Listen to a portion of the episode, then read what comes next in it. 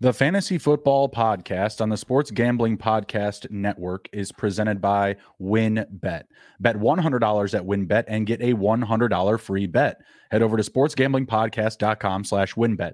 That's sportsgamblingpodcast.com slash W-Y-N-N-B-E-T to claim your free bet today.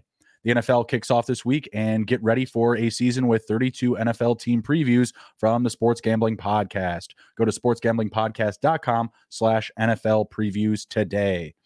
And the NFL, and the free roll football contest is back and better than ever. Five thousand dollars is up for grab in our NFL contest, and fifteen hundred dollars in our brand new college football contest. Sign up exclusively in our Discord, sportsgamblingpodcast.com slash Discord. That's sportsgamblingpodcast.com slash Discord.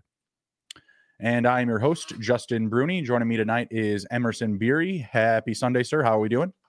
I am fabulous, sir. Just gotten a day off today, finally. So ready to talk some fantasy football, though, for the start of the regular season. Super excited. Yeah, absolutely. We got a lot of good stuff cooking uh, tonight. We've got uh, ADP battles. We're going to be talking keepers, trades, and even jumping into some uh, early week one start sit conversations. So, very excited. And be sure to check us out at sportsgambling.com or, excuse me, sportsgamblingpodcast.com and smash the fantasy tab. We've got all the projections, all the cheat sheets, all the draft guides that you need to win your draft and get ahead on the competition to start the fantasy year. So, we're very excited to get things shared out. Uh, we're going to dive right into the conversation here because we've got a lot of topics. Uh, first up here, Emerson, we're looking at the sheet. We got uh, ADP battles. That's where we're going to start. We've got first up Tom Brady or Russell Wilson. If you're looking at like a super flex format, these guys are probably going neck and neck with each other in say like the their third or fourth round. Uh, which direction are you going here, sir? You know, this is a tough one. I wrestled, I've, I've gone back and forth a little bit this offseason. Tom Brady's mm-hmm. offensive line issues give me a little bit of hesitance. Chris Godwin not, not necessarily being there to start the regular season, Rob mm-hmm. Gronkowski not being there. But man, I just think the pass attempts are going to get him there over Russell Wilson. Russell Wilson hasn't been a volume passer his whole career, you know, for the most part. Um, he's kind of been in the middle of the pack as far as passing attempts go. I know mm-hmm. I, I, this could be a career high uh, in pass attempts for him. I still expect them to run the ball a lot, though. And I think Tampa Bay is just still going to sling it around. And I love the wide receivers still. They're still a lot better than uh, Jerry Jeudy and Courtland Sutton, in my opinion. So I'm going to lean with the GOAT here, although I, I ha- think I have him back to back in my rankings. Do you? Okay. So I have Brady about five spots ahead. I have Russ at 12 and Brady at seven. And that's really all, all, the points you laid out, like the the passing volume and just overall production. I feel like for Brady, there's a far safer floor because yeah, he is going to have to pass a lot. And when you also just look at the wide receiver depth that he has, you know, even with Godwin maybe missing a little bit time early, it sounds like he's he's going to be pretty close to ready for for week one, if not playing in week one. Um, but even if he isn't, you still have a very deep group there. Mike Evans, Godwin, Russell Gage, they brought in in the offseason, someone that Tom Brady really wanted. Uh, you bring in Julio Jones, that I'm guessing was probably on Tom Brady's short list for like, hey, we need to still continue to make moves. You know, this is who I am. This is where we're at right now. We're going after a ship again. We need to be all in here. Uh, and I feel like, you know, Tom's constantly reminding management of that. Like, hey, no Will Fuller. All right. What about Julio? You know, come on, help me out here. Do you want rings or do you not want rings? It's like LeBron James. It's like LeBron James of the NBA now. Every every veteran free agent is heading to Tampa Bay. exactly. Hey, you got to you got to feed your star, Hall of Famer, right? Uh, so we both agree, there, Brady. Um, if it was single uh, quarterback, would anything change for you? Like, would you uh, you know just kind of sit and wait, or would you target either of these guys? Um, it's they're I think they're both great quarterbacks to target. They're right after that top tier. They're at an affordable price range. You know, going a few rounds past Justin Herbert and Patrick Mahomes. Mm-hmm both guys could easily end up in the top five. And my, like I said, I think we're really kind of going between. Like I said, I think I might have them back to back in my rankings. So they're very close. I could see an argument for Russell Wilson, but just mm-hmm. based on pass attempts and those wide receivers, I'm going to go with Tom Brady. Fair enough. All right, next up, we've got a uh, deeper quarterback situation in your draft: Carson Wentz or Jared Goff. Which direction are you going, Emerson? This one isn't close to me at all. I, I've been on the Detroit Lions bandwagon this all off season. I've, uh, mm-hmm. I, I think they're going to take a big step. I, maybe it's the Hard Knocks fever kind of hitting me a little bit, but I, I, I enjoy the show. Season of Hard it's, Knocks. It's, it's, it's fun. fun yeah, their their coach is hilarious. I love him, but um, he uh, but yeah, I, I think the offense is going to be a lot better. I love the I, I like the offense a, a lot better than the Washington uh, offense, and uh, so I think I have Goff around quarterback 19 or 20, I believe, in my rankings. So I'm a little, I'm, I'm cons- a little bit higher than consensus there. I have mm-hmm. Wentz outside of quarterback two range and quarterback three. So as a quarterback three, so I, I'm going to go with Goff here. I have him significantly higher. I have Goff at 16 and Wentz at 20, and I think those are oh. both higher. Yeah, both higher Ooh. than the public. Um, I love. But I really like. I really like Goff a lot as well. I think that the offense has been built up around him very well. Uh, when you take into consideration the offensive line, DeAndre Swift, what he's going to contribute to the offense, and I feel like they're going to be able to build a run ba- run first system, excuse me, that's going to be able to protect the passing game. And he has, you know, the deepest uh, amount of passing targets he's had in his his career, probably. You know, even with uh, when he was at the Rams, yeah, he had Cooper Kupp and Robert Woods, but they didn't really have any great tight ends. Now they're pretty deep at receiver. You've got Chark, you've got Amon Ra. They still like the guys that they have behind them, and like Quintez Cephus and Kalif Raymond, and they have Hockenson as well. So it, it, feels like the situation is getting better in Detroit, and I, you know, still don't love their defense, and especially if you've been watching Hard Knocks, you know that that secondary is getting beat up a whole bunch. Um, with Jeff Okudah leading that group, I'm not really that confident. So I expect, you know, positive game script and, like I said, a run first type of system that's going to hopefully shield Goff from the inconsistencies that we've seen in the past, the turnovers, you know, the, the early loss of downs and things like that. I I think they're going to be competitive. So I, am in on them. Um, and again, pretty close in the, to the Brady versus Russ, like about a tier ahead. You know, so I'm definitely Goff for me as well. Are, are you not on the Rodrigo defensive MVP bandwagon? I I have added him to an IDP dynasty team. He there we go. I, have, I love it. Yeah, I hey, I'm I'm all in. Um, and especially if you're playing in Dynasty and you're looking, you know, to kind of get that diamond in the rough type of stock, you know, he's definitely it. Like to start, you know, the the, the preseason, he was definitely a penny stock value. And you know, I, am not someone that likes to overinvest in uh, defense, even when I'm playing mm-hmm. an IDP. I like to get like the really cheap pieces. So you know, I have a fair amount of guys ahead of him that I can just kind of stash him on my bench. And I think today I had someone move from like you know, someone that I didn't even realize was on the IR was like Calvin Austin on my taxi squad. So I bumped him from the taxi to the IR. There you go. Rodrigo down to the taxi, and I was able to go out and get somebody else. So you know, you always got to keep an eye on um on the taxi squad there. But yeah, I'm I'm all over Rodrigo. I'm I'm I'm all in. I like I said, I've been enjoying the hard knocks this season. Uh, not trying to overreact to any of the uh, the Amon Ra love. I know Jared Goff finally got some screen time in this last episode. I know he was hurting for it. He was just like, so you guys just don't care about me, you know. I'm a quarterback. Yeah, I'm not even gonna be like in the show. Like, he's, yeah, he's the only one. He's the only quarterback that would just be like way in the background. but Aidan Hutchinson, the Prince of Michigan, you know, he's getting all the screen time you can imagine. That's he can, he can serenade you though, uh, as we can see with his voice. I don't, I don't know if I don't know. I didn't, I didn't really enjoy that till like everybody else started, you know, jumping into it. When he was just doing it, I was like, oh man, cat cat music. He's like mate, cat's mating or something. It was it was a bit much. I just thought the uh, the Hutchinson family situation was very like Kardashian esque. Like why do we why do we care about the Hutchinson family so much on this show? Like I'm just hoping it's, it's, New York Jets next next yeah, year. New York Jets. Zach Wilson. I want him on the show. I hope he's still the quarterback. Oh, that would be great. That would be great moving over to the Jets. Maybe the Jets would be a good midseason one too. We got the Cardinals coming up for midseason, but let's get back to the ADP battles. We're looking at running backs here. Uh, J.K. Dobbins or Elijah Mitchell, probably somewhere around the sixth round. Which way you going here, Emerson? This is another tough one for me. I'm I'm trying not to fall for the the like just the negative headlines. I think most people would have J.K. Dobbins ahead. I think I I do too. I have J.K. Dobbins just slightly ahead. I don't want people mm-hmm. to forget about Elijah Mitchell though. I think if he comes back healthy and he and he can stay healthy, which is not have been seen so far, I think he could be really good. It, you know, the offense should be fantastic. J.K. Dobbins is still, you know, he has Lamar. He, he doesn't catch a lot of passes. At least, well, he showed that in his uh, 2020 campaign. And Lamar Jackson is still going to have a lot of rushing attempts kind of caps his ceiling a little bit, in my opinion. Although, like like I said, I think he is the safer option. I'm going with Mitchell here. Uh, it's it's light years ahead for me. Well, not light years. I know you do. You have him so high. You you have him so high in the so ranking. high.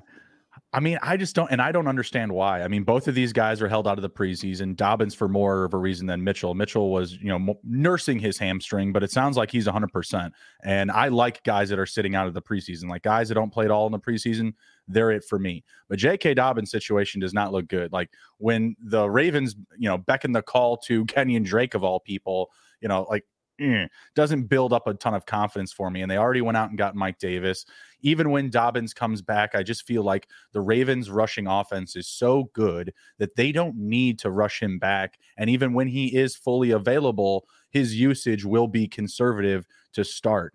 Elijah Mitchell was on pace uh, last year for over 300 touches. He finished his RB 27 with 11 games played, finished with 100 all purpose yards average per game, 1,100 all purpose yards in 11 games played finished as the eighth highest rusher with 11 games played. Like, if we're drafting everybody at full health and expecting them to play the majority of the season, I don't see why Elijah Mitchell isn't drafted as a, as a running back one. It's it's a mystery to me. His ADP, I want to say, uh, is like 24 to 25, right? Again, he yeah, finished his RB.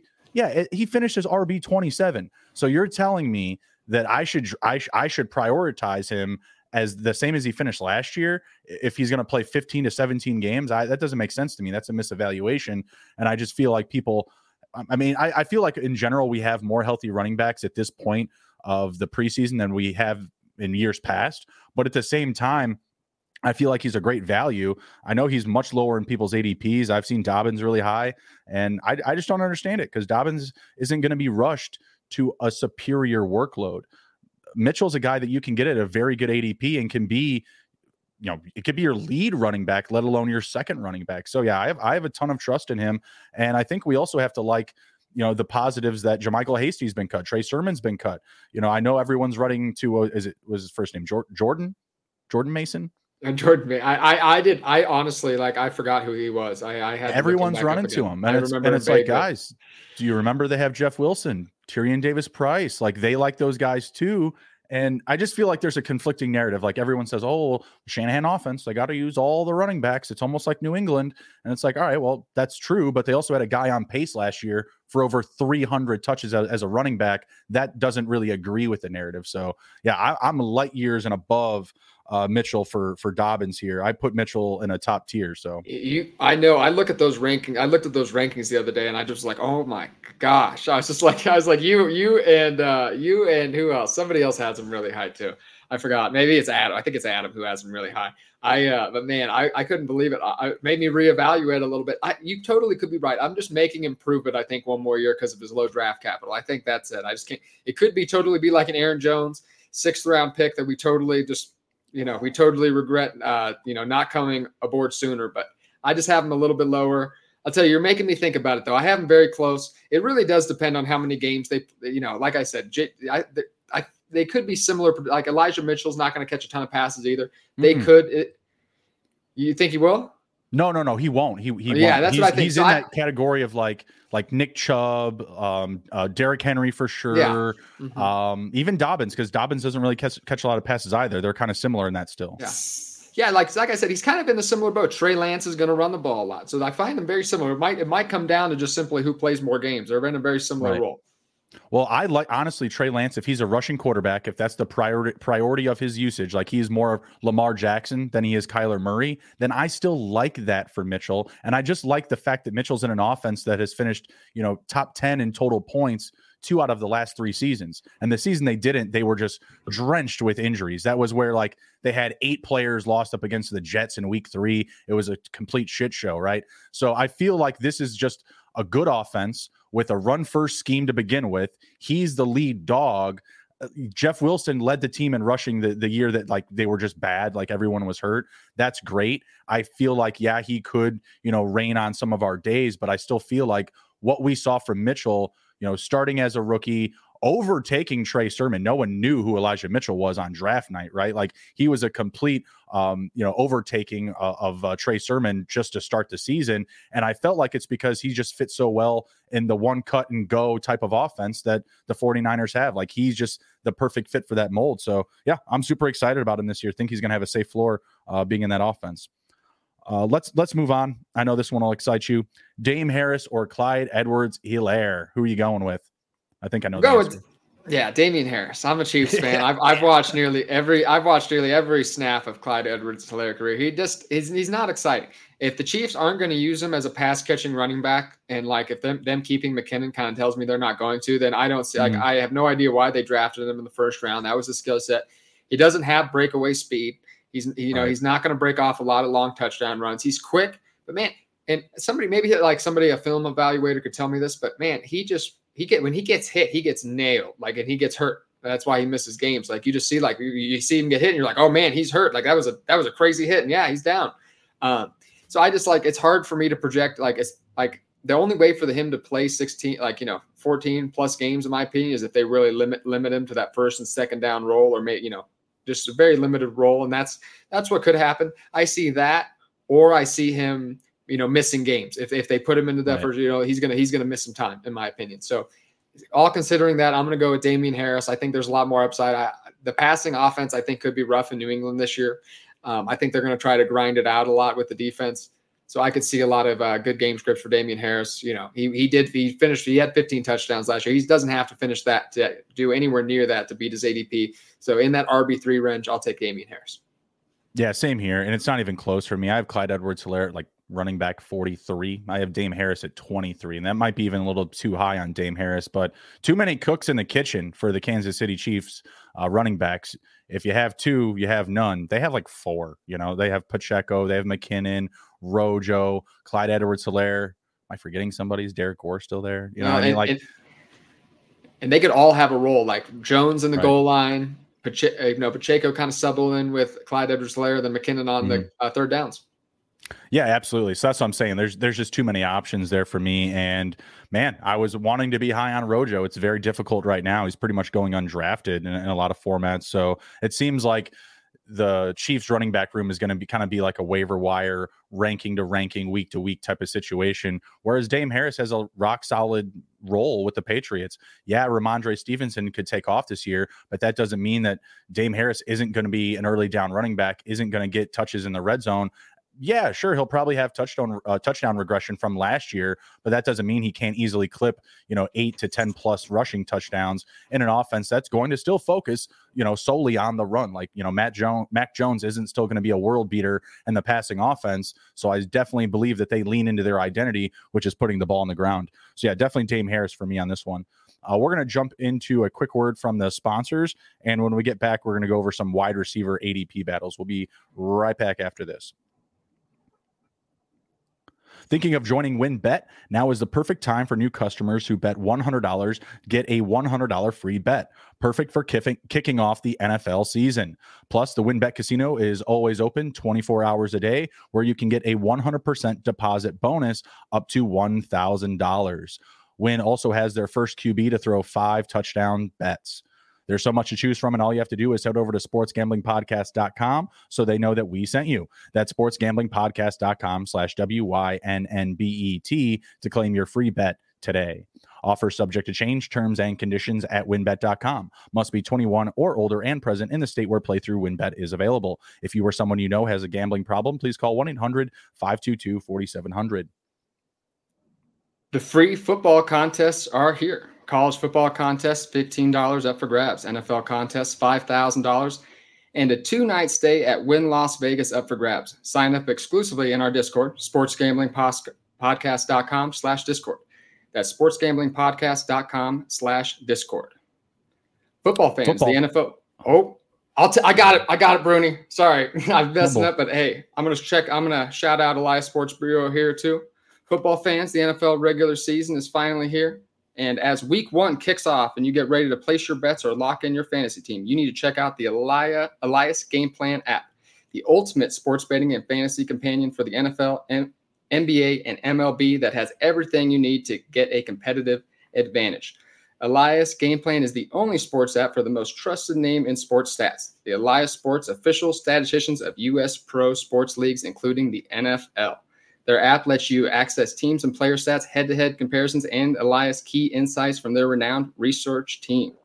Expert game analysis for betting, fantasy lineups each week, and showing off your superior sports knowledge to your friends and coworkers.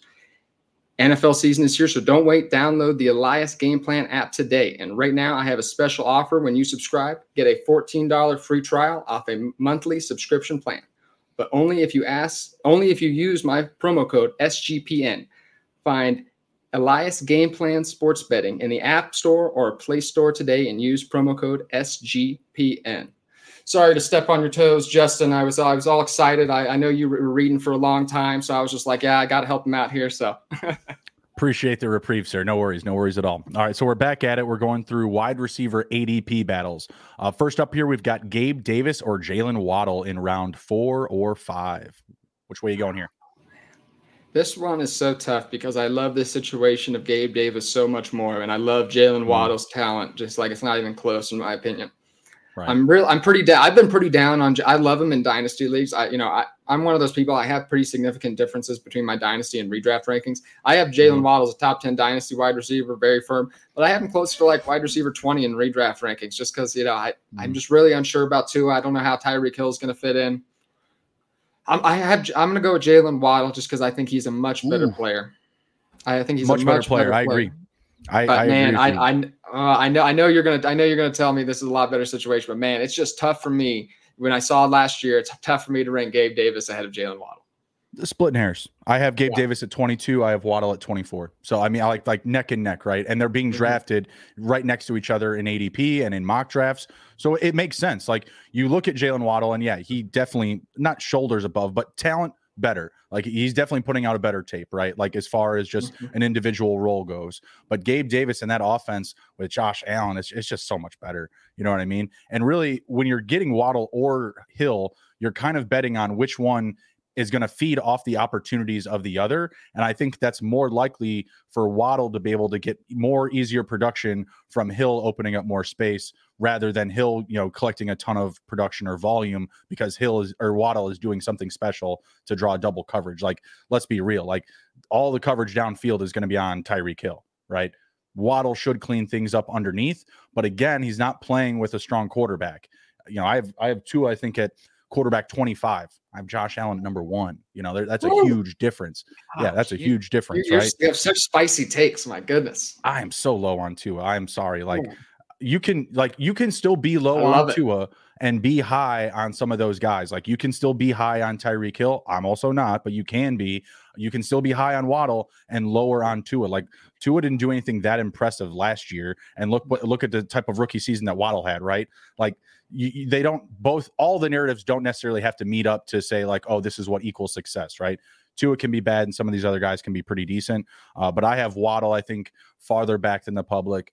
Tyreek Hill farther back than the public. He's my wide receiver 14 Waddle at 24 good little bit of separation there Mike Gesicki's not on my radar none of those running backs are on my radar Tua, obviously not. He's he's pretty deep down there. So Gabe Davis' situation is just far greater. If you saw a domino fall there with like another one of their receivers or one of their running backs, Gabe Davis's role could be through the roof. I feel like for Waddle to kind of reach that same type of threshold, you need one or two injuries to happen because they just have so many ways to spread the ball around with Miami. I good. I don't know if everybody's ready for those spicy takes. That that you know, just the Chase Edmonds hype. You're just you're just bashing that down. Two up, down. The oh. Chase Edmonds hype. Like how high can it go? You know, like they're gonna use. They're probably gonna use Tyreek Hill at times at running back. And now you already have like another what three? I know they cut Sony Michel, but still, like I would just assume that Myles Gaskin would get a couple extra touches if that's the case. Like he played well in the preseason. I know everyone's down on him, but you know, there's these some of these guys that have showed up that have put in the work that you know earn their spot, right? So I don't know. I I feel like it's a very convoluted situation. I don't think Mike McDaniel's is going to be doing us any favors for our fantasy team. I think he's just going to try to go out there and just win games, and uh, that may not necessarily mean that any one of these guys is going to have a huge amount of volume. Uh, let's see. We got someone uh, with a question in the chat. I have Stafford and Kirk Cousins at quarterback. Looking to trade Stafford for Burrow as I already have an offer. Should I trade for Burrow or keep my current QBs? Um, not sure if it's dynasty or keeper, but if it's a situation where you're going to continue to bring guys back, I would, yeah, I would absolutely want Burrow here. Stafford would be the guy to move, I think, based on his age. We're also kind of hearing some of those indications that he might be playing through injury um, he might be playing through injury this season. Where are your thoughts with that? I mean, would you want to just hold strong with Stafford and Cousins or potentially make a move? I like making a move for Burrow. He's someone that I'm super high on. This is two keepers. And is is it clarified if it's super flex or not? Uh, that should be answered. I'm going to go ahead and assume that it is because you probably wouldn't have. Yeah, that's what I mean. Okay, if it's super flex, I, I love like eh, like if if you can get anything like if you can just add like anything not crazy on top of Stafford to get Burrow, sign me up. I think you know there's a big difference between those two. If mm-hmm. it's one quarterback, I don't think it's necessary to, to trade anything for Burrow. But yeah, assuming it's super flex, you know, and you know, assuming like I would say Matthew Stafford is worth almost half of what Joe Burrow is, you know, at this in a, in a dynasty right. league, in a dynasty league or two keepers. So, sorry, two keeper. I'm trying to think. I never play in keeper league, so I'm just trying to oh, like think. They think did say it's this. not a super flex. Not a super flex. See, see, then so I wouldn't worry about it then. See, I don't think it's necessary. You have two quarterbacks there and you yeah. know they're not they're not crazy. You know you I, in fact i think they're both great options and and they're really high upside in that quarterback 10 to 15 range. So mm-hmm. i don't think it's necessary to go up and try to get burrow especially in a one quarterback league. I don't think it makes much of a difference. They could they could end up being just you know they could end up being just as high to burrow maybe right underneath him. So i would stick with what he got. If you could do it stafford for burrow straight up would you do it because I still think that's a value. Like I have Burrow at quarterback yeah. four, and I have Stafford yeah, at ten. Absolutely, yeah, absolutely. I would definitely because I, I, I like the Bengals situation a lot better. Their defense is mm-hmm. not as good as the Rams. Like I feel like the Rams could be in some situations this year where they're just parking the bus, and and, and the total may not be as high as you may expect that week because their defense is just showing up, and the offense doesn't have to take you know a lot of chances or a lot of risk exposure downfield throws, stuff like that. Yeah, and uh, I I agree. Uh, you know, I I love Burrow. Like I I have him as my dynasty quarterback for. I'm a little bit lower in redraft. I have him around quarterback eight or nine, but mm-hmm. I just mm-hmm. think he has such a bright future. I I just don't. You know, he ended. He was in his second year last year. You know, he's coming off an ACL injury. You know, it's like you're telling me the guy can't improve. Like, you know what I mean? Like they're talking about regression and all this stuff. Like I think they're going to uh, take a step forward in game uh, rate of play. I think mm-hmm. the offense is going to take a step forward. You know, they're going to be you know, what we saw at the end of last season, I think it's going to be more of the case over the whole season. You know, maybe not necessarily those real spike weeks that he had with like the Kansas City Chiefs and everything like that, but I expect right. him to be consistent. I expect more pass attempts. He has the best wide receiver corps in football. It's not even close, particularly. I mm-hmm. I, I think Burrow's fantastic. Yeah. So if you want to, maybe make that move straight up, uh, especially if it's keeper. Like if it's a keeper and you're going to continue to keep, you know, Stafford or Cousins, I would prefer to keep Cousins and Burrow if that's the case. But you don't need to keep two quarterbacks in, in singles. So. Yeah, but I just I don't know if who's going to do that. If if you can get it, do it. I don't know if they're going to do it, but absolutely. That's true. All right, so we're getting back to the ADP conversation at wide receiver. DeVante Parker or Kenny Golladay, which is the best uh, late draft uh, dart throw? It just doesn't seem to me like Kenny like Kenny Golladay like I I don't want to call it, you know I don't know the guy. It's it's hard for me to call it and say guy doesn't care but you know what I mean? It's you, you know, know, just every you know, pretty good? Yeah. The uh, the like, off who do you know? Yeah right. I don't I don't know anybody but I yeah uh, I don't know anybody very well let's put that clear. But Kenny I just I just like it just every camp report suggests he's he's just not attacking any you know you think this guy'd be motivated to come back and ready to play it doesn't appear like that. It appears maybe like also that he's just not 100% healthy. They're saying he's moving pretty slow. Mm-hmm. I, just, I just don't like that offense anyway. DeVante Parker, you know, is at least getting praise from Bill Belichick. He's going to be a part of the offense. And so I, am going to have to go with uh, him there. It's just, you know, it's it's hard to ignore Kenny Golladay because he's making so much money. Like the Giants, but it just seems like the Giants uh, are willing just to pay this guy this year and have him not do anything. It's rumored that the coach doesn't like him either. I think, yeah, I, I think it could be near the end for Kenny Golladay. So I'm going to go with DeVante Parker here. Yeah, it's a pretty easy one for me, and it's really just the recency bias. Uh, obviously, the Patriots traded for DeVante Parker. Pretty good situation is what it's sounding like out of training camp. Uh, built up a good connection with Mac Jones. Kenny Golladay everything is sounding bad. They've called him a mannequin, a stick figure. You know, he's getting you know shown up by you know younger younger receivers, Wan'Dale Robinson, Kadarius Toney, and drills. Um, so it doesn't seem like he's going to be the focal uh, point for the wide receiver group there. It's feeling more like uh, Kadarius Toney and Wan'Dale Robinson. I feel like Golladay could be an early uh, trade candidate to a team that might be contending. You know, if you see like an injury from like the Rams or maybe the Broncos. I feel like he could be on the block for a team like that. Uh, let's move on to the tight ends here. Uh, Dallas Goedert or TJ Hockenson in round 11. Which way you going here? I have these guys neck and neck, seven and eight. Yeah, I, have I've rotated them back and forth a little bit in my rankings too. I have I have Dallas Goedert I slightly above him right now, but it's like I said, it's really neck and neck. I just I just like Jalen. Nah, I just like that offense a little bit more. I think there's a little bit more touchdown upside. I think a mm-hmm. lot of I think a lot of passes are going to go to Swift, Amon-Ra, St. Brown, DJ Chark, um, you know, Jameson Williams when he comes back. Mm-hmm. I even though Jalen Hurts is a running quarterback and it's a crowded receiving room, I have Dallas Goedert just slightly ahead, but I could see an mm. argument for either one. They both have some target competition. I just like the you know this deciding factor from really Millie is just a little bit more touchdown upside with Dallas Goedert. I think. Yeah, neck and neck for me. I think that Hockenson can still get a pretty good volume amount uh, just based off of his receivers opening up space. Like if they're not running the ball a lot, then I feel like the receivers are really going to be screaming, you know, downfield to try and create some easy stuff up the middle for Goff. Again, I feel like things are going to be, you know, less risk oriented, hopefully, uh, for that offense. So I feel like Hockenson can still clean up some some pretty easy work in the middle of the field. Uh, but but Goedert for me, just one spot ahead just a few less mouths to feed. That's all. That's all it is. Just like mm-hmm. you had mentioned, a lot of bodies there in Detroit. I've got them neck and neck. You know, Goedert's probably the third uh, best target, if not the second. And then late round tight end options. Who do you got? Uh, Gerald Everett or Albert Okwuegbunam? Man, that was that was a nice pronunciation there. I like I like you went you went for full. You didn't say Albert O. I love it.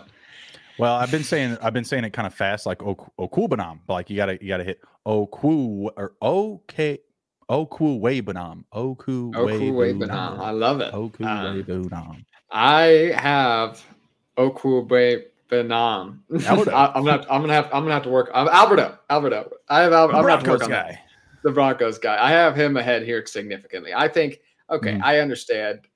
It, you know this the other the rookie tight end's not healthy it's it's just I think that he's you know tight ends notoriously come on slow anyway. I think I love the offense in that range anyway. We're looking for touchdown upside. The Broncos mm-hmm. offense mm-hmm. is going to be fantastic. I understand they're not happy with his blocking and they played him a little late in the preseason game. But that they, you know, mm-hmm. they're trying to get the young guy reps, in my opinion. I don't think this is like a, that's just like, oh my goodness, it, it's a well, death. You know, he's been, been a little playing... hurt too. I feel like uh, uh Alberto. Yeah. So like he he's been a little bit banged up at the end of preseason, but um, they said he's supposed to be you know completely ready to go, and if they, he was supposed to play, he would have been able to. Yeah, um, Dulcich. Yeah, okay. Probably with one more is it is it Dul- Dulcich? Greg Dulcich. Okay, there we go. See, I see. I haven't talked about him on a podcast yet. I've only I've only written about him, so I haven't nailed down the pronunciation of that one even yet. But um, see, I, he hasn't been healthy yet either. I just think you know it's mm. tough for a rookie tight end to come in after not practicing a lot of the preseason and expect him to come in and be a significant part of the passing game. Mm-hmm. You know, even if if out if he's subbed in subbed out on some rushing downs, I don't. I you know I think he's it's already baked into his ADP a little bit. I think he still has a lot of upside. So I would I definitely have him significantly higher. I have them both pretty high, actually. I have them at 13 and 14 in tight end ranking. So I'm pretty high on Gerald Everett. I think you just want to get as much of that Chargers offense as possible. You know, if we're not hot, if everyone wasn't as high on on Herbert, I would definitely have him a little bit lower. But you know, he's just he's just been all the craze this offseason as far as like dynasty and long term value goes. Seems like everybody's all in with him. I already liked him to start uh, last season in the prior year. So um, I'm all in with the Chargers. I like everyone's ADP there. Been getting a lot of Keenan Allen. Um, I've seen, I think you and I have talked about this before, like Mike Williams going ahead of Keenan Allen in some formats. It's absolutely crazy. Um, I love, you know, having uh, Keenan fall in my lap, taking Ekeler early, you know, taking shots on Herbert whenever, wherever I can, you know, whenever, you know, there's an actual opportunity to draft him. Obviously, he's going early. So give me Gerald, Gerald Everett as well. Size is there, athleticism, speed, kind of has a little bit of that wide receiver hybrid to him, just the way that you know he works his feet. Could also just be that he's not amazing at blocking. but yeah, I, I, still have both them high, but I would still go Alberto for all the reasons that you listed. And I'm also just not someone that's high, as high on Courtland Sutton and Jerry Jeudy as well. So I feel like there's going to be a little bit more opportunity for Alberto than maybe some people expect. All right, before we jump into our keeper questions, uh, we're going to hit another quick word from the sponsors. We'll be right back. If you watch football, you need Fubo TV. Fubo TV gives you complete coverage of college and pro football with NFL Red Zone plus games in 4K at no extra charge. Over 100 channels of live sports and entertainment for a fraction of the price of cable. Watch on all your devices and never miss a game or an episode of your favorite shows with the included cloud based DVR.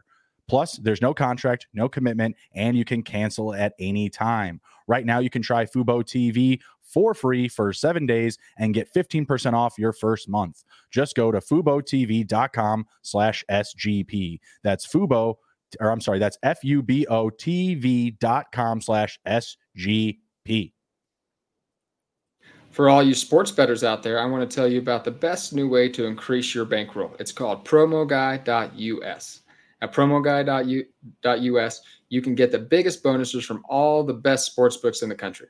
We're talking $1,000 risk free deposits, insane odd boosts, and most importantly, the best analytics in the business, plus tons of free picks as well.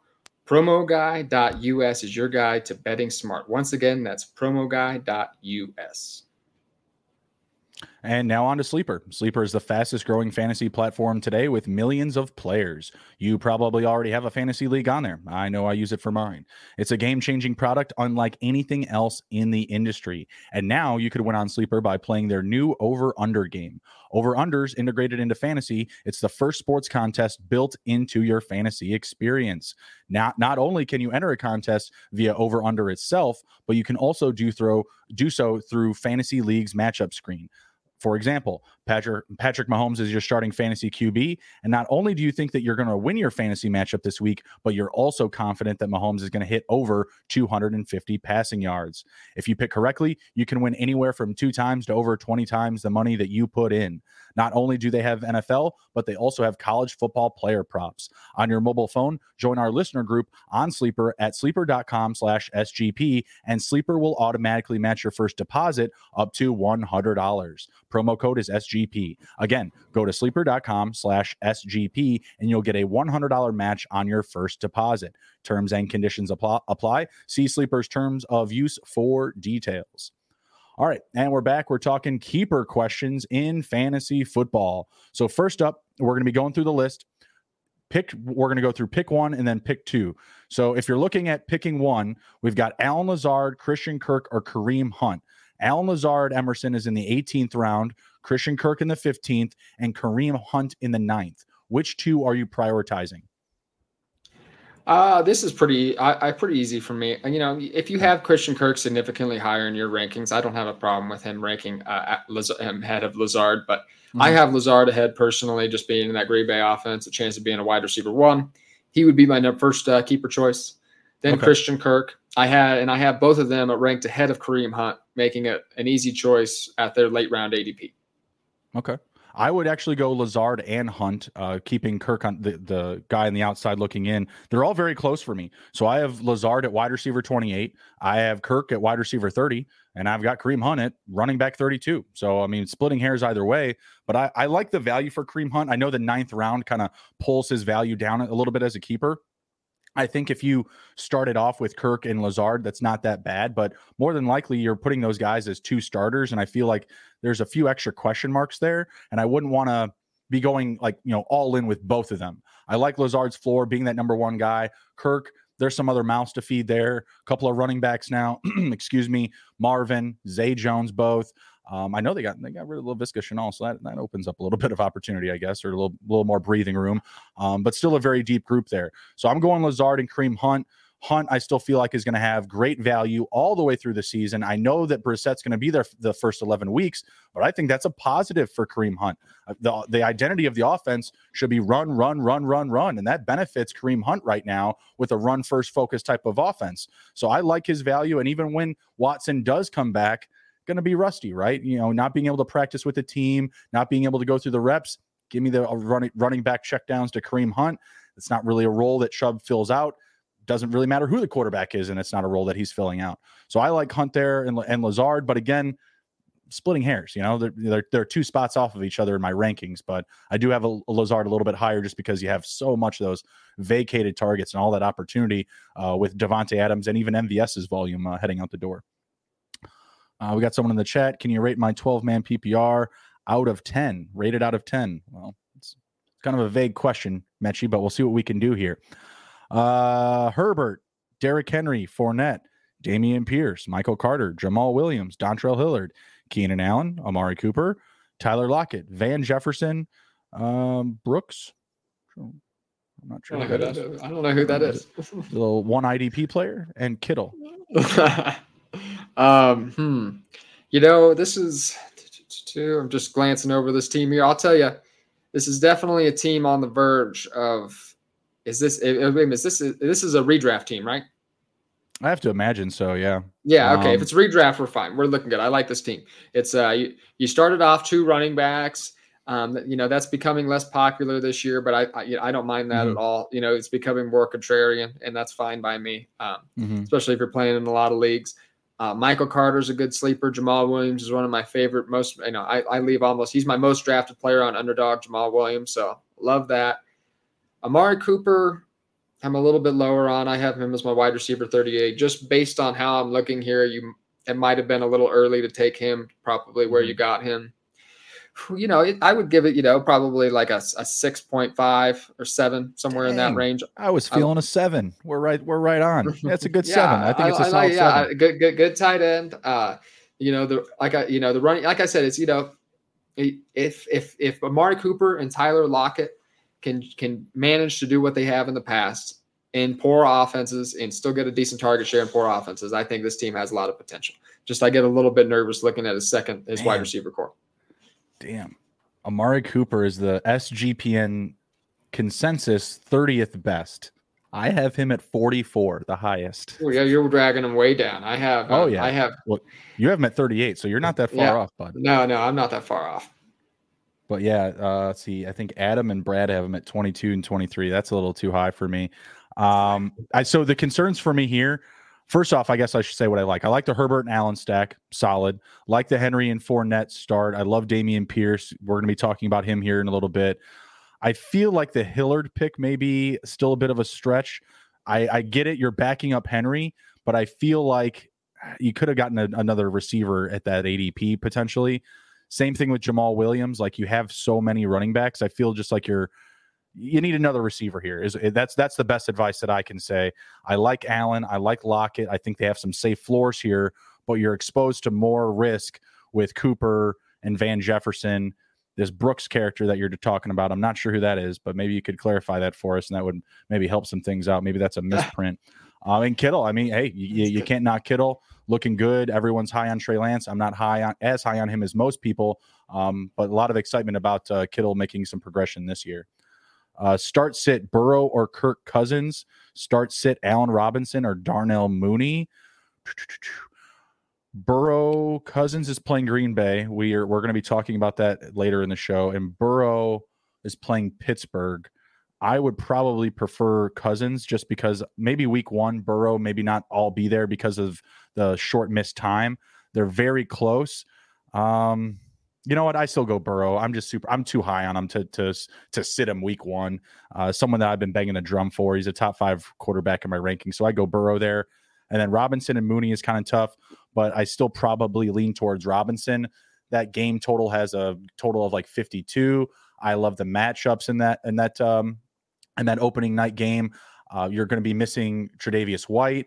You have Taron Johnson there, but I feel like Taron Johnson's going to get a lot of work trying to stop Cooper Kupp. So I, I, still really like Allen Robinson in that game. I feel like the the Bills secondary is going to be kind of hurting to start the year. Which direction would you go with these two uh, start sits, uh, Emerson?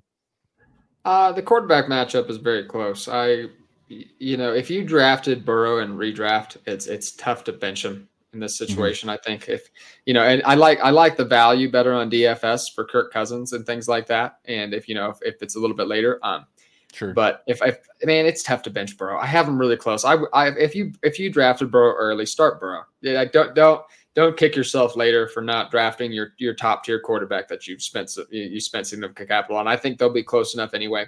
The the game script could definitely favor uh, Kirk Cousins. Mm-hmm. Um, so, uh, like I said, it, it's very close. I almost want to say Kirk Cousins, but if I was starting my team and I had Burrow and I was a redraft league, Burrow or Kirk Cousins, and I selected Burrow, I'm keeping Burrow.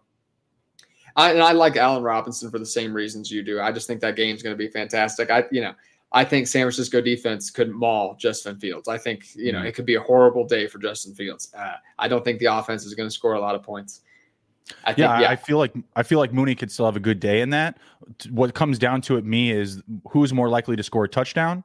I would yeah. still say Robinson, and then who is more likely to boom and score two touchdowns or more? It's still Robinson, right? For Mooney to go over the top of him, you just need that high receiving volume.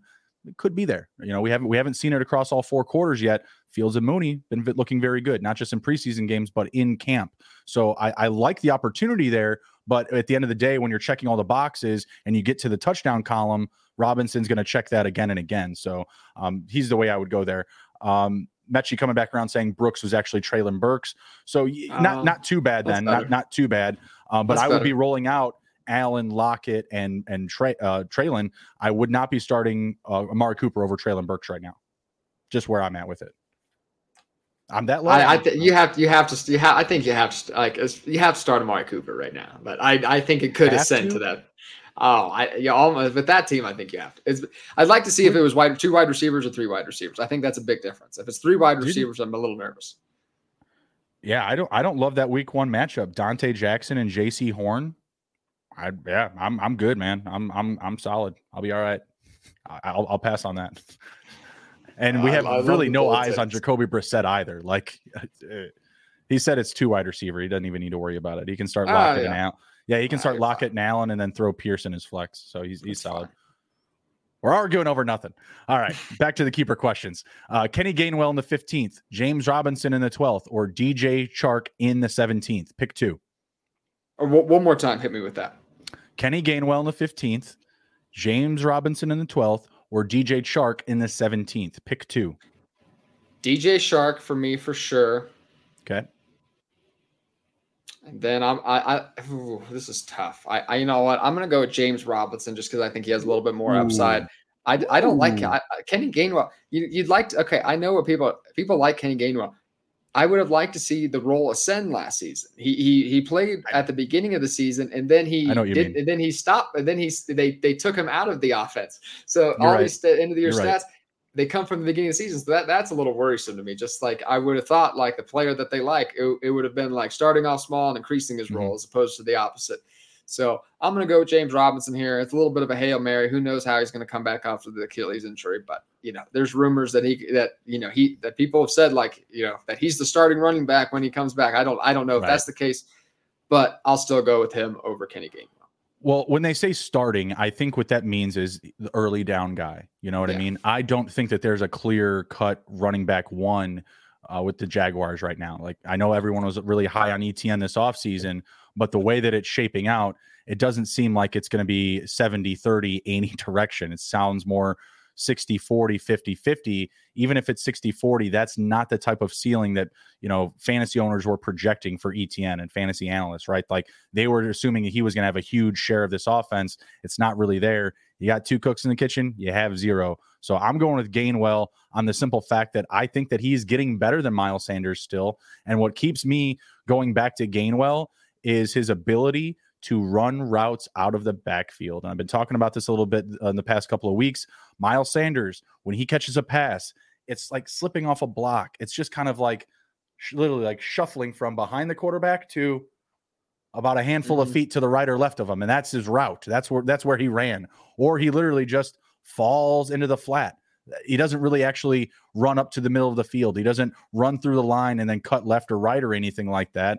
If you watch a lot of the tape on Sanders, it's just these little dinks and dunks, and it's not it's nothing like that. Gainwell has more of like a hybrid skill set where he can roll out Uh, not just into the flat, but as a receiver. Like he can move in motion and be a little bit more creative with getting open downfield. And he still has some rushing upside as well believe me, I'm right there with you. There was just some crazy, you know, question marks with the usage at running back last season because you would see Gainwell kind of getting in that good favor. Like he's producing, he's looking good, he's getting meaningful touches. And then out of nowhere, they get into like the red zone, like, you know, fourth and one, you know, in close, and they're just like, or third and whatever, and they give it to somebody else. And you're just like, well, that's weird. They just used him a lot and he looked really good. Now they just like light switch. I didn't get any of that either, but I'm just not that high on Miles Sanders. And when you're looking at the situations between, you know, Miles Sanders and Gainwell versus Robinson and, and Etienne, I feel like there's a clearer path for Gainwell just being the better guy. You know what I mean? Whereas Robinson's just going to be that boulder that they're going to use to steal touchdowns from Etienne. Yeah, you know, I, I actually feel the opposite. I think I think it could end up being if James if James Robinson hits like how he used to, and you know, you know, mm-hmm. it's kind of it's it, who knows the injuries. People are just recovering on a completely different time scale than we have in the past. So True. It's it, Kenny Gainwell could be a safer pick, but if James Robinson comes back to how he how he was before, I could see him taking that taking on a significant workload. Like I said, I'm just a little bit lower. I would have liked to see a little bit more at the end of the season out of Kenny Gainwell. I'm a little I, I think I'm a little bit higher on Miles Sanders than mm-hmm. some are too. I just think he you know, I it's just hard for me to see him completely. It's hard. It's impossible for me to see Kenny Gainwell completely, considering his frame and everything, overtaking Miles Sanders. So I, right. I, I have Miles Sanders as a high end RB three still. I picked him up in my home league just yesterday. So I'm a little, like I said, I'm a little bit higher, but I could see you going with Kenny Gainwell as well.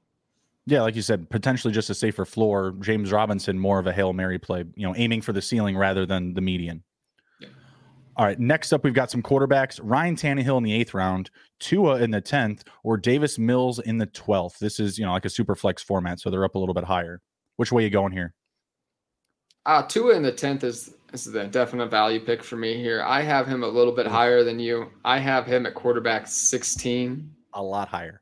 And I I actually was just as low as you were to start the offseason. I, I I thought he was terrible. I just the Brian Flores, just the way that players and coaches talked about him, like it just was mm-hmm. unheard of. Like just calling and saying that this guy was no like just unnamed players saying this guy was no good, saying they were wasting his career with him.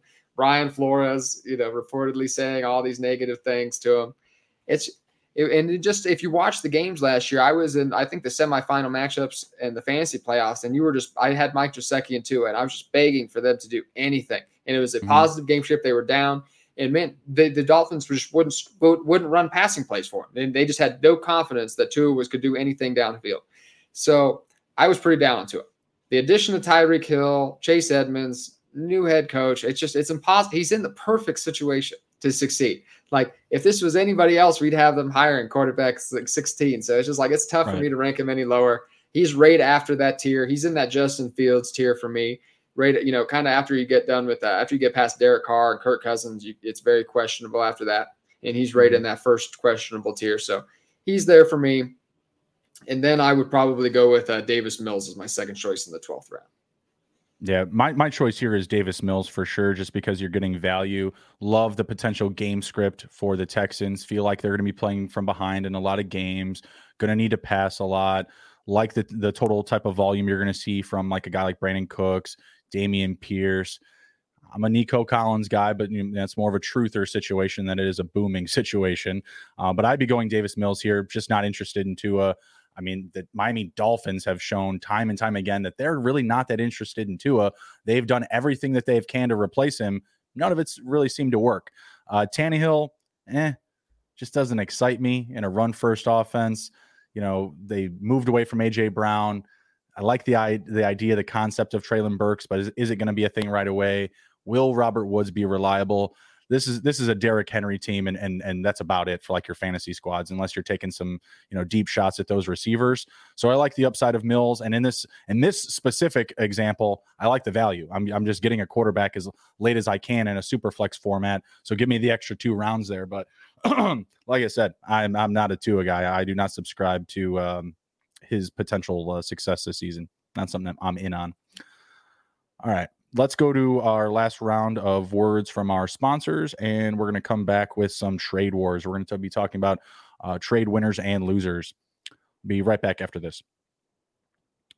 Run Your Pool is the home of competition, bringing sports fans and their social circles together to compete, connect, and make every game matter more. Run Your Pool offers every game type under the sun from Pick'em and Survivor to fantasy pools. It's a one stop shop for sports gaming and customizable features that you don't get anywhere else. We've teamed up with Run Your Pool, RYP, to host a pool for our official SGPN NFL Survivor contest. Hop in now and reserve your spot. The winner gets $500 cash plus a $250 gift certificate to the SGPN store. Sign up today over at play.runyourpool.com slash SGPN. That's play.runyourpool.com slash SGPN. We're also brought to you by Odds Trader. Odds Trader is a place to compare odds from all major sports books. You can also compare the different sign-up codes and promotions from sports books to get the best deal. The app also provides player statistics, key game stats, injury reports, and projected game day weather for bettors to make the most informed bets possible. It also has a bet tracker so bettors can keep records of all your games and betting activity. Some of the key points and features are handicapping, play by play updates, player statistics, key, key game statistics, and projected game day weather. Go to oddstrader.com slash bluewire. OddsTrader, the number one site for all your game day bets. Okay, and we're back. We're talking trade wars here. Just picking one side over the other. We've got a couple of straight up trades. We've got a couple of grouping trades.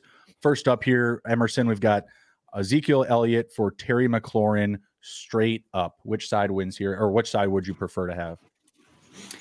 Is this uh, is this dynasty or redraft? Forgive me. Uh, uh, any flavor you like, sir. Any flavor you like. Let me let, let me let me have it both ways, one way, whatever you whatever you prefer. Well, I mean, and like I said, I, I'm just I have very different strategies in my redraft dynasty leagues. I'm one of those people. My dynasty, my redraft are very different. I trust myself in my dynasty league since I, especially since I've been in them for a while. Like I have a very deep wide receiver course, and mm-hmm. so I, I'm I'm much more. I, I like to have my safe assets in my dynasty leagues. I like to have my rock solid assets. Ezekiel mm-hmm. Elliott is someone who's going to crater in value at any point in a dynasty league. So, in his value, no matter what kind of season he has after this year, his value will be nearly nothing. You know, so I, I would definitely prefer McLaurin. Although in in a redraft league, I'm the opposite. That, that's where I take my risk. That's where I grab my running backs in redraft leagues because oh. I, I, like to I like to let my format dictate you know my player exposure a bit. Lots mm. of wide receivers in dynasty leagues. In redraft leagues, I'm a little higher on Ezekiel Elliott than some people are. I, I think you know, I know I know he's in you know he's getting a little less efficient.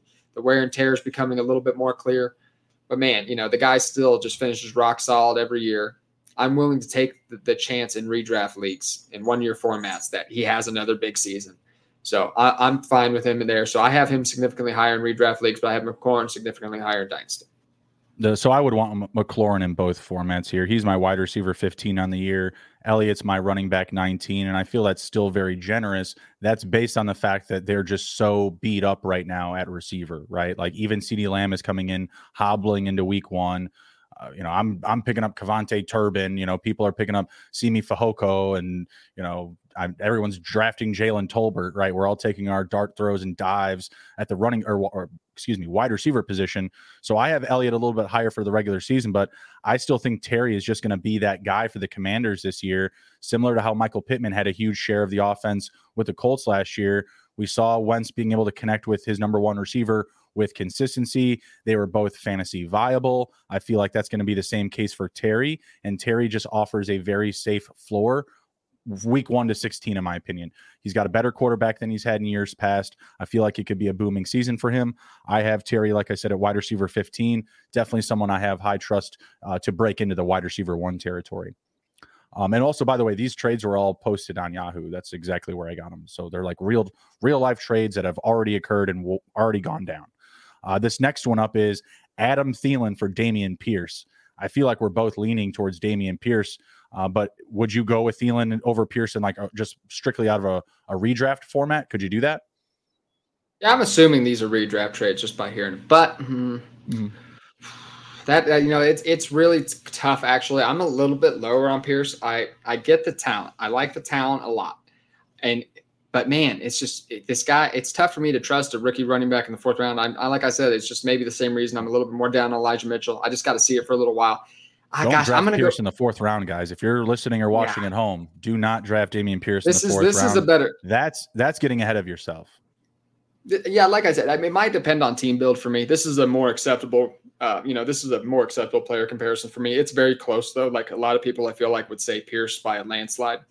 It's a little closer for me. I, I think Thielen could have a big year still. I love the Vikings offense. So if, if, if Thielen's on the field, a significant, you know, 14 plus games, I think he has mm-hmm. a very high ceiling. Like I said, it really depends on uh, build for me here. If you if you have if you've been going a zero running back approach like that's popular, definitely go with Pierce. But you know, if you have if you're comfortable with your running backs, I'm fine with taking Thielen here too. It's pick him for me. Yeah, I'm going Pierce here. I have him at running back 25 now, given the situation. Uh, they've cut Marlon Mack. You only have Rex Burkhead behind you. I, I, know it's a it's a far cry comp, but last time that Lovie Smith had a rookie running back, it was Matt Forte, and he had almost 400 touches as a rookie. I don't think that he's going to be afraid to give Pierce a respectable workload. I could see him easily getting 225 touches this season. I want that over Adam Thielen. Whatever Adam Thielen's going to do, I feel like he's going to have to make his bread and butter in the red zone. He's just not a big A dot guy right now. You know, go, you know, being a screamer down the field. Obviously, that's what Jefferson Jefferson's going to do is open up the field, be that deep threat. So I like the the upside more so for Pierce, and I honestly believe he's going to have a safer floor. Again, I'm not expecting him to put up Matt Forte numbers, but I'm just saying like there's been that trust level before, and like you said, like you know the talent is there, the opportunity is clearly there for him as as well. Uh, and more doors are opening now with the, uh, the cut of Marlon Mack. So Dameon Pierce wins this side for sure for me. Redraft dynasty uh, both ways.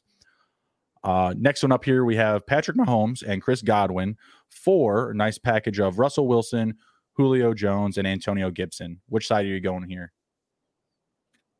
Uh, remind me one more time. Who is Patrick Mahomes? Uh, Chris Godwin. That's easily that's easy for me. That's easily Patrick Mahomes and Chris Godwin. That's not even close. I uh, yeah, I, that's that's easy. I uh, Patrick Mahomes. I just I, I he has a higher ceiling than Russell Wilson, and I was actually prepared to not take the Patrick Mahomes side. I just assumed I wouldn't, just based on because I figured somebody would be paying significant value up to get Patrick Mahomes. So I was ready to take mm-hmm. the other side, but Right. No, I'm t- yeah. I just don't think Antonio Gibson is enough. You know, that's just not enough for me to. And Chris Godwin, I'm I'm pretty high on. I think once he's back, I just you know it.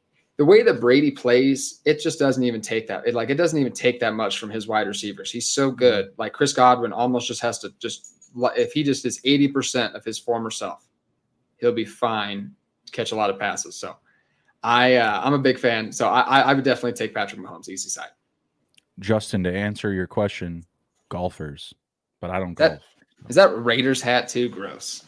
Gross. Dude, it's the Raiders stadium behind me. Ugh. Gross. Ugh. It's Allegiant. Listen, I don't have any other. I don't have any actual visors. I just thought it was funny because it's like you know, it's Gruden hat. You know, Gruden wears the visor. It's, you know, I love it. it. I, I I I love this hat. It, it, accentuates the hair. I think. I think oh, yeah. it look great. I've been going back and forth between this and the uh, the Nike headband because I just like have no time to get a haircut. Just like you it, know, it, like oh, it makes your hair look fantastic. I guess so. I just I don't know. Justin doesn't really agree. Who who does that nowadays? Who does that? All right. Yeah, I agree. Mahomes Godwin side for me all day. Uh, Julio is just some fluff in this trade. Just you know, trying to um, you know maybe supplement some of the Godwin value, I guess. But yeah, Russell Wilson two or three tiers behind Mahomes. Gibson and Godwin, I actually have it similar ADP. I have Gibson at running back 27 and Godwin at wide receiver 27, but I've been moving Godwin up like incrementally. I feel like by Thursday I'm going to have him up to like I don't know, probably low, probably low 20s. Um, but yeah, that side is the the absolute safest safest floors for both Godwin and Mahomes. Far more question marks with all three of those guys, Wilson, Julio, and Gibson. We we still don't know about Wilson and that uh, that Broncos offense devil's in the details. You know, they could still uh, run the ball or at least score more with the, with the running backs. I think than people may may expect. I know everyone believes that Wilson's coming to to Denver to cook and to to pass a lot and to be the next Peyton Manning that comes into Denver. Like I get all that, but I think what he really wants is to win a Super Bowl, and I think that's what they're going to be most concentrated on is winning games and not padding stats. All right, what do you think about this one? Uh, TJ Hockenson and Josh Jacobs for Kyle Pitts. You know, I am high on Josh Jacobs. I I don't buy the You know, I Kenyon Drake didn't do anything last year. Josh mm-hmm. Jacobs has never been a significant, like, you know, he's never caught a ton of passes anyway. So I don't think that role is a necessity. The offense should be pretty good. Offensive line is a mystery. You know, it mm-hmm. shouldn't, it's probably not going to be very good. But just based on the offense, I think Josh Jacobs is pretty good. However, this is pretty easily Kyle Pitts for me still. Um, in redraft, I think it's it's pretty close just because I think it's tough to give. I, I don't like kind of doing that in redraft leagues. I think you kind of need those top. It's it's tough to heavily invest in a top tier player in redraft leagues just because you know you can get those spike. You know you can kind of get you can kind of guess on spike weeks from some lower players, but over time, of course, that that good player like you know Kyle Pitts is going to be uh, worth a lot more. So I imagine this is a redraft. It's close for me in a redraft league because I am pretty high on uh, Josh Jacobs, but I. Mm go Kyle Pitts, like maybe by a uh, by a hair in a vacuum. Although it, I would be careful though, just because those running, you know, I wouldn't want to go thin at running back in a redraft league. And when you start kind of when you, it just puts you in a tough position. I think so. Like I said, I keep going back and forth in my mind, but I'll take Kyle Pitts. I think that you can make up uh, Jacobs and Hockenson's ADP values. So where they may have been drafted, I feel like you can still make up for that talent. I'm going, I'm slamming the pit side here. The volume is going to be there. I feel like we're going to get some progression in the touchdowns this year.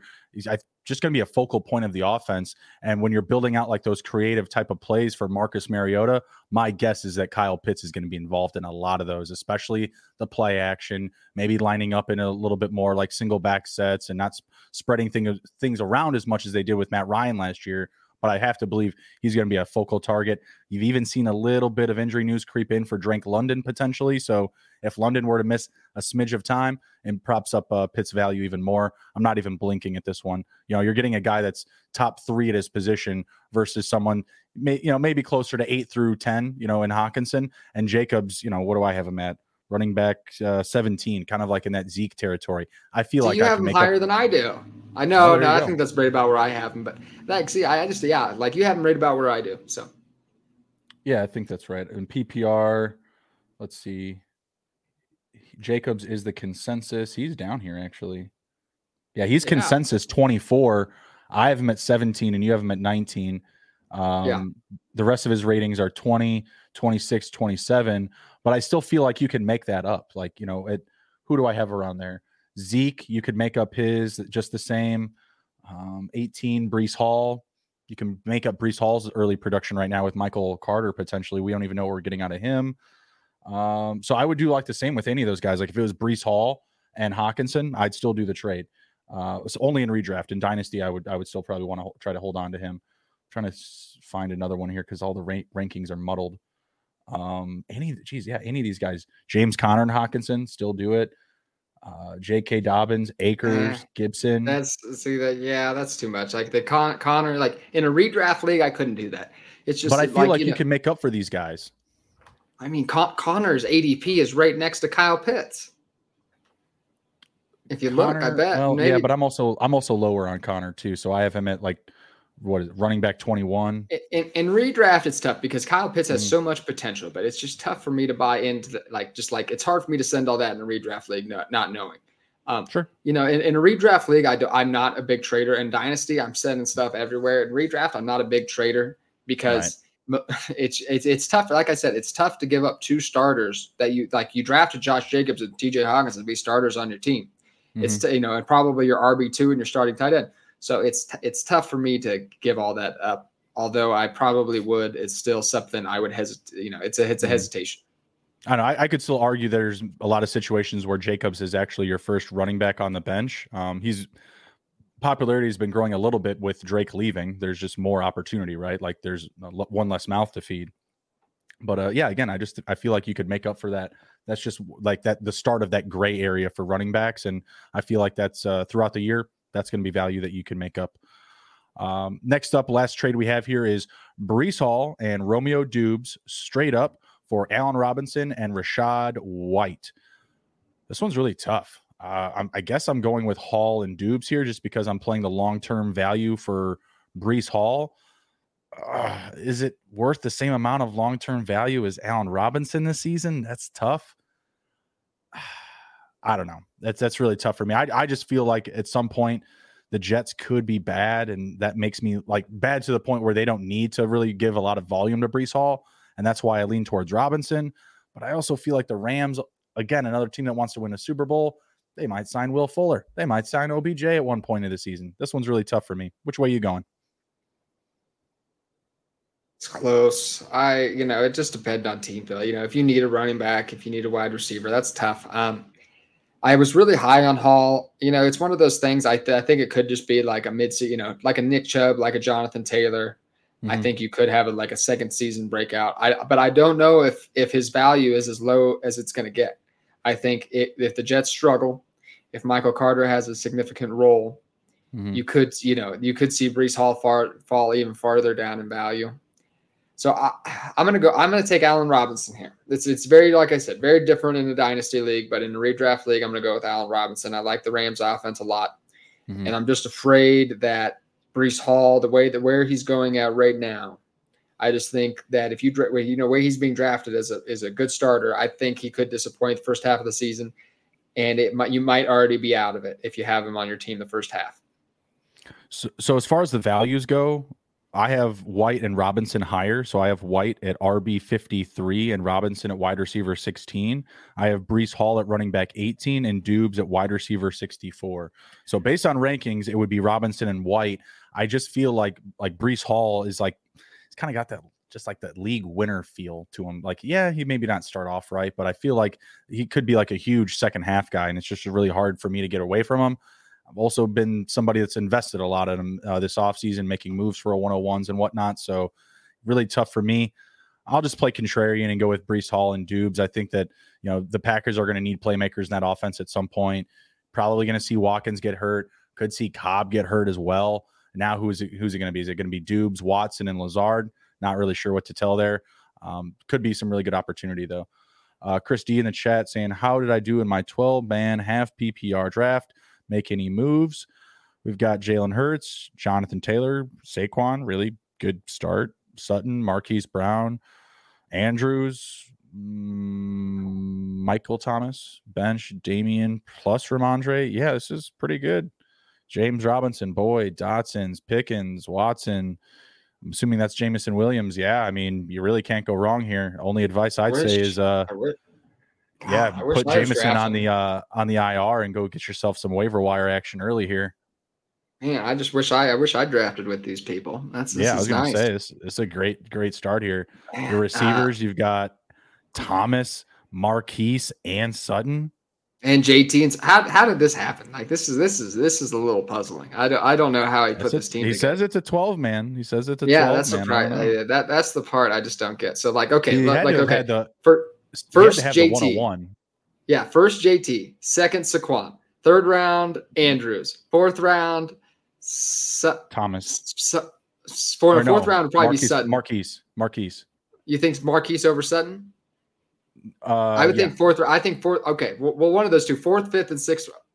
He picked oh from man, one or two. gosh. So some, so, yeah, it got it got weird then. I, man, I, I mean, then, then Damien reminded me, Kupp or CMC go one on one. It's just he just got an incredible value pick at every single round, like the first nine or ten rounds of the draft. This one's going to be a tough one to beat. This, yeah, this. I mean, it's hard to find any holes really. Like, yeah, that's a fantastic team. It's it's Jameson Williams. Put him on your IR and put get a waiver wire player. Mike oh, Thomas great, in the seventh. Good stuff. That's good. Yeah, that's that's great. Yeah, see, oh, good for you. No, that's that's that's a solid squad. That's a that's a ten. That's that's that's a that's, that's a, yeah, that's a, that's a ten. Yeah, yeah, nine that's or ten. Stuff. Yeah, for sure. All right, we're going to jump into our week one sitter starts. We've got a handful here that we're going to go through, and then we are going to head out. We'll be back with more coverage this week. Uh, first up, Emerson, we've got Mike Williams versus the Raiders or Bateman at the Jets. Which way are you going here? Uh, Mike, Mike Williams or, or uh, Bateman? Yeah. I'm going with Mike Williams here. This is pretty easy yep. here. Just uh, that's one of my highest. Uh, you know, I just think that's going to be a shootout. Love mm-hmm. Justin Herbert it, I you know I think that there's a chance that the Baltimore just puts it on the Jets and it's just mm-hmm. not even it's just not even a game. I could see just Lamar Jackson kind of them just taking it easy early, even just run some Mike Davis, even just add down the Jets. It's not mm-hmm. going to require much. I don't think Lamar is going to have to th- sling the ball downfield a bunch. So I am going to go with Mike Williams by a landslide. Oh, that game is going to be super high scoring and I know that some people get like, oh, it's a trap game. It's not going to be like, man, look at the secondary for the Raiders. Nate Hobbs, Rock Ya-Sin. No, man. Mike Williams and Keenan Allen are going to have days. They're going to have some big days. Uh, the total is 52 points for that game for the Chargers. I believe the other game, the Ravens and the Jets, yeah, eight points less. So a whole touchdown uh, less, according to the books, is going to be available. I usually like to use the totals to kind of mix in with my takes for starter sits just going to have a better game script, um, more passing volume. You could see the Ravens park the bus when they get up big. So yeah, definitely Mike Williams there.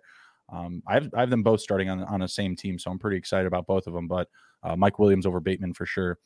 Another Kirk Cousins question, Emerson. Jameis Winston at Atlanta or Kirk Cousins versus Green Bay?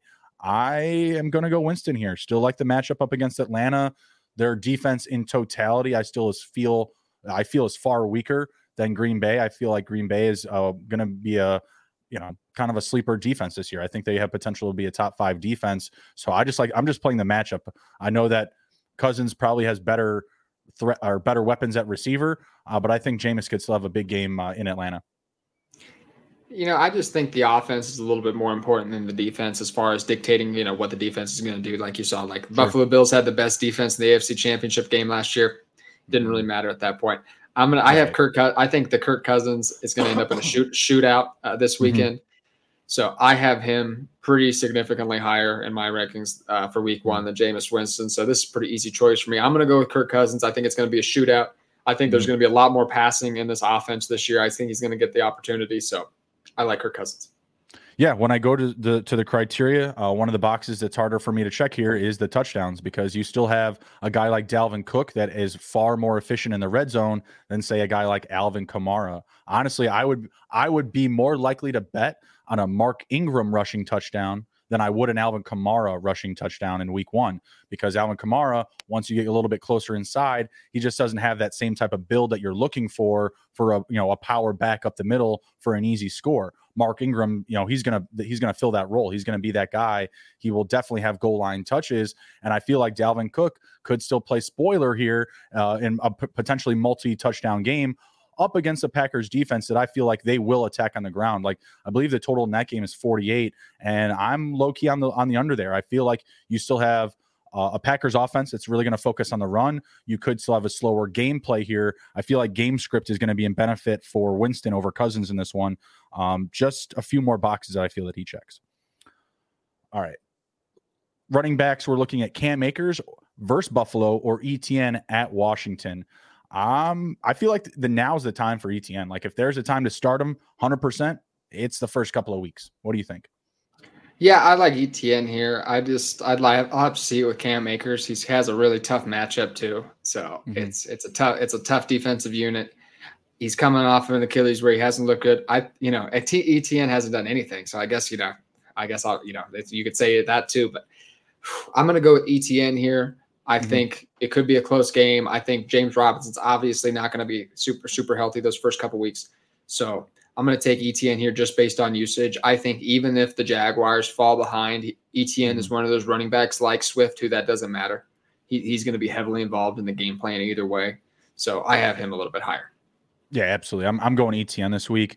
Like I said, I think the the secondary for the Bills is going to be a little bit more exposed earlier in the season with Tre'Davious White out. That defense up front, though, that's nothing to mess around with. Uh, they got Von Miller now. They already have uh, drafted last year Gregory Rousseau. They have Ed Oliver, um, Tremaine Edmunds, Matt Milano. Like they're really good up front. They're going to be able to stop and plug the run.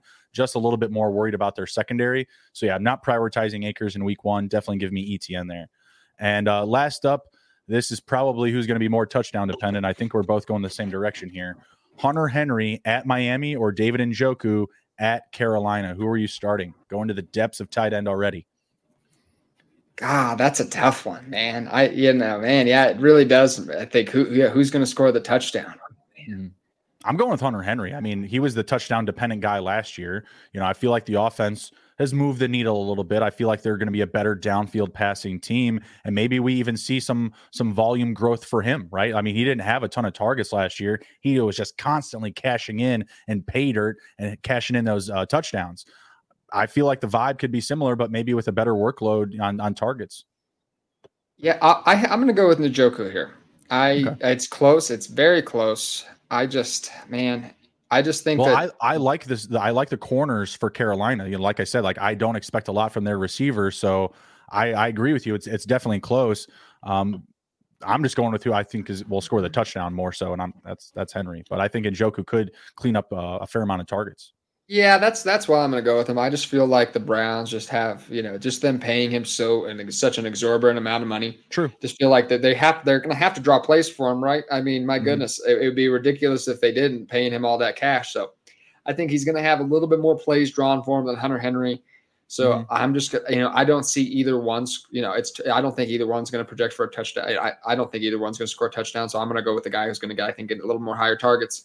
So I'm going to go with David Njoku here. Fair enough. Fair enough. Yeah, splitting hairs. They're they're going to be pretty close in week one.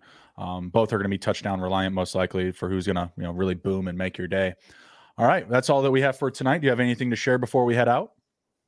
Super excited for the season, ready to crank out some content for SGPN. We'll have a, a pot. With me and uh, Andrew Rob will be releasing some podcasts on daily fantasy and best ball. Well, we have our final best ball show tomorrow, so super excited about that, and uh, look forward to seeing y'all soon. Yep, absolutely. Go to sportsgamblingpodcast.com and smash the fantasy tab. We've got everything that you need to win your draft and stay ahead of the competition this season. We'll be coming out with a weekly uh, guide so that you know how to follow every single week through the fantasy season. We'll have DFS, we'll have best ball. We've got it all for you guys uh, IDP, Dynasty, everything under the sun. So come check us out. Again, that's sportsgamblingpodcast.com. Smash the fantasy tab. All right, take care, be well, be good. If you can't be good, be good at it. We'll see you guys.